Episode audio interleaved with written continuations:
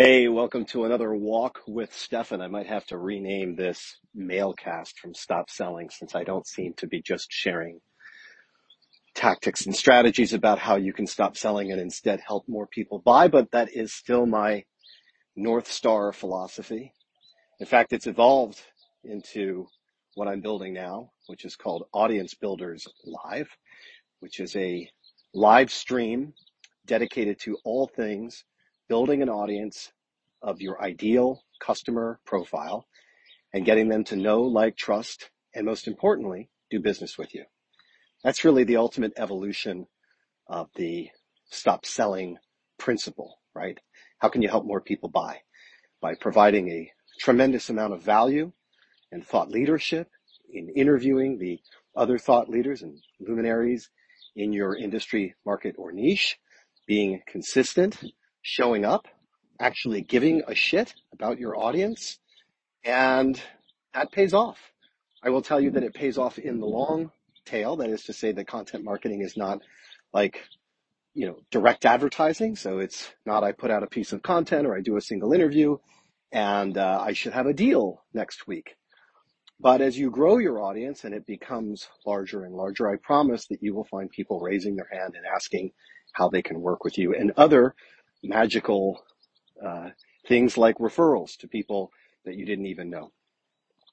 So speaking of audience builders, um, it has been an interesting week. Uh, over the last few months, a partner and I have been working uh, pretty diligently to craft what Audience Builders Live is, what's the brand promise, who is our ideal customer or ideal audience profile. Maybe I need to coin that, the ideal audience profile, which is really the same as your ideal customer profile, right? Of who your prospect is, who is your audience and why, how ultimately are you going to serve them, and how ultimately will you convert them. So we did that. And then of course you have to think about the branding, and then there's all of the foundational assets that you have to put in place, a website and a Facebook page and a Facebook group and a YouTube channel. And there's really a number of assets that you ultimately should have in place before you start your first live stream. And of course, if you are not a celebrity, and I most certainly am not, and if you are not somebody with a very large or just large engaged social footprint, which I'm not, then simply turning on the go live button is not going to grow you an audience. In fact, it would be the digital version of a tree falling in a forest with nobody around to hear it. Did it make a sound? Nobody's really going to know that you went live. Uh, maybe a few of your friends on Facebook, not really sure that your friends on Facebook are your ideal audience profile. Not to say that you wouldn't enjoy their support, but it just isn't the way to grow an audience. It certainly is a way to nurture an audience. And so what do you have to do? Well, you have to promote and you have to advertise. Those are two separate things, right? So promoting, as far as I'm concerned, is um, reaching out to influencers, reaching out to uh, influencers in your own sphere, reaching out to people that know other people, like literally just your your organic outreach through LinkedIn, through email, through phone calls, you know, all things to just get the word out. And then there's advertising. And that's where you're going to put budget behind Facebook ads or LinkedIn ads or YouTube ads. And I think we were uh, going down the path of, of all three, starting specifically uh, with Facebook. So um, we were about uh, 10 days away from the launch with lots of other things to lock down, the run sheet of all the segments for the show, uh, et cetera, et. And I got a call Monday morning on the day that we were actually supposed to do um, a little bit of recording and pre-show promo and found out that my partner had decided not to move forward. And oof, I can tell you that on that Zoom call, uh, I really had to try to keep it together. And I don't mean from losing my shit, getting angry. I mean from like breaking down. Um, I was really sad and it did feel like being broken up with. So, um, that was hard. Um, but listen, uh, you know, things change for people. We, uh, certainly didn't have a contract. Uh, we don't think that there would have been any kind of money exchanging hands for quite some time. We weren't looking at bringing in paying sponsors right away, et cetera, et cetera, of course. So these things happen. Uh, was it a real disappointment? Absolutely. But for whatever reasons, my partner just decided that this was going to take up more time than they had anticipated. They had other new opportunities in their life that they needed to focus on that did pay the bills. So I can appreciate that. Um, it wasn't good timing for me, but I will tell you that it was good timing that it was before we actually launched. And luckily for me, I had a book sitting on a nightstand that I had yet to read. I am more of a book buyer than book reader. Uh, and this book was uh, sitting on my uh, nightstand, or, or actually on my whatever, on a table next to me, right at this moment, right in this moment where I was defeated and sad and angry and confused and hurt and all of these emotions. And um, I opened it up. The book, of course, uh, sorry, was called The Obstacle is the Way by Ryan Holiday.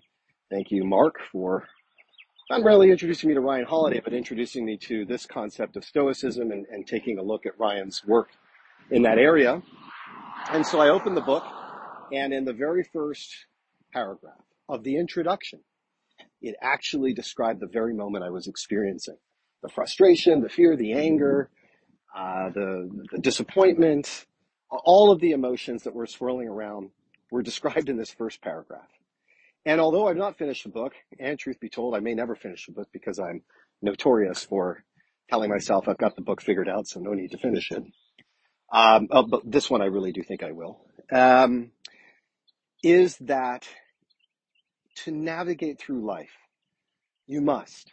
It's not even a choice. You must take obstacles and turn them into opportunities. And it is a active thing you must do. That is to say, the silver lining doesn't appear. You have to create it.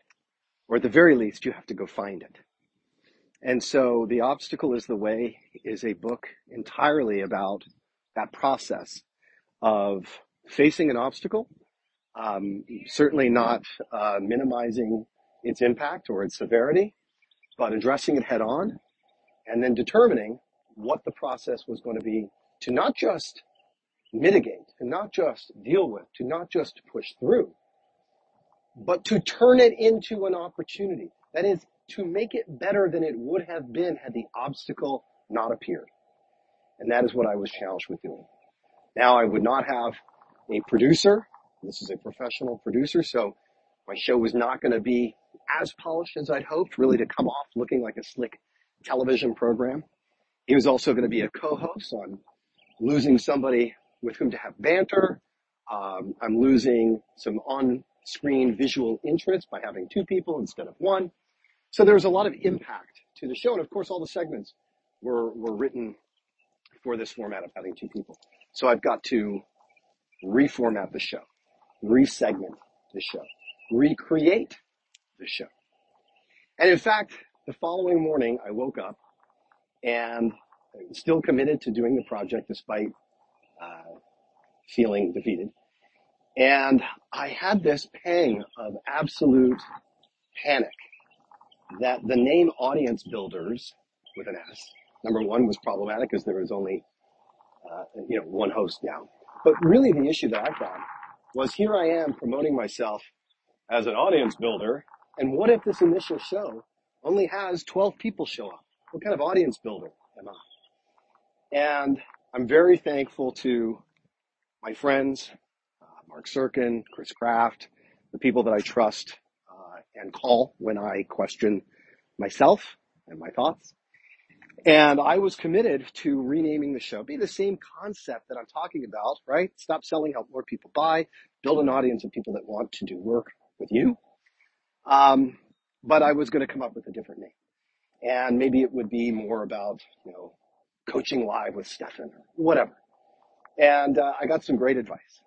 And I don't need to go into all of it, but I will tell you that at the end of the day, it was always my concept to be as transparent as possible with the show. And what I mean by that is we would talk about the behind the scenes. We would talk about all the steps that we were taking to build the show and grow the show so that it was like a ride along for the audience so that they, as prospective or want to be audience builders, could share in the experience of building from the ground up and hear what's working and hear what's not working and know everything that we were doing So it was really kind of this unique aspect of both the program or the show, if you will, but also lifting the kimono and showing everything that's happening behind the scenes, in front of the scenes, on the side of the scenes, what's going well and what's not going well, so that it really is instructional, so that they can learn from the mistakes and learn from the wins and implement them themselves.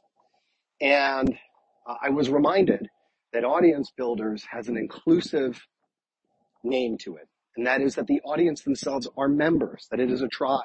They're audience builders. I'm an audience builder. And the tweak that I needed mentally was just to acknowledge in the opening shows or in all of the shows that I am not purporting myself to be the audience builder elite, but that this is a philosophy that I desperately believe in. No differently than if I had discovered Buddhism and now I'm going to interview the different monks and thought leaders, Thich Nhat Hanh and, well, okay, he's passed, so that'll be hard. Uh, Pema Chodron and, you know, so on and so forth, meaning I am the student who is on a journey and I am inviting other students to come on the journey with me as I build an audience from the ground up and as I interview those who help others build audiences, whether those are strategists and experts or whether they are founders of technology companies that provide services and features for people looking to build and nurture an audience. And that was a big, big, wasn't a pivot. It was just shifting in my mind the perception and that if I can frame myself appropriately and frame myself not so much as the teacher, but as the student who is seeking out the teachers and who is sharing the lessons that I am applying in real time. Sorry, a little bit of window. Uh, that this would be the um, experience that I was looking to provide. God, I hope this wind is not too bad because I feel like this content is pretty good. So that's it. Uh, I don't know how long I've blathered on here, but that is uh, my mail cast for today. Maybe there's something that you can take away. Um, I guess the, the takeaway from this one is really about the obstacle being the way. And I am confident that I will build this show. Of course, I've delayed it by about a month. It will launch on May 4th.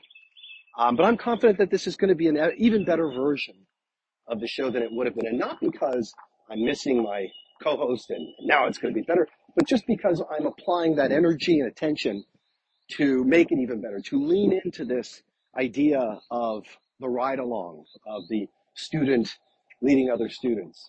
Um, and that I will interview experts in order of what I'm trying to accomplish as I build the audience. So I feel really good. I feel better about what this, what this project, Audience Builders Live, is and will be. And with that, I'm pretty proud and give myself a pat on the back that I turned an obstacle into an opportunity. And I've gone way over how long these are supposed to go, but hopefully this was a message that resonates with you. If nothing else, maybe you'll just pick up the book. The obstacle is the way. I hope you'll join me on May 4th at 6 p.m. Central for the launch of Audience Builders Live. And uh, yeah, stop selling, stop chasing strangers, build an audience of people that want to work with you. I hope you'll join me as I help others do it. Thanks for listening. This is your friend Stefan. Stop selling.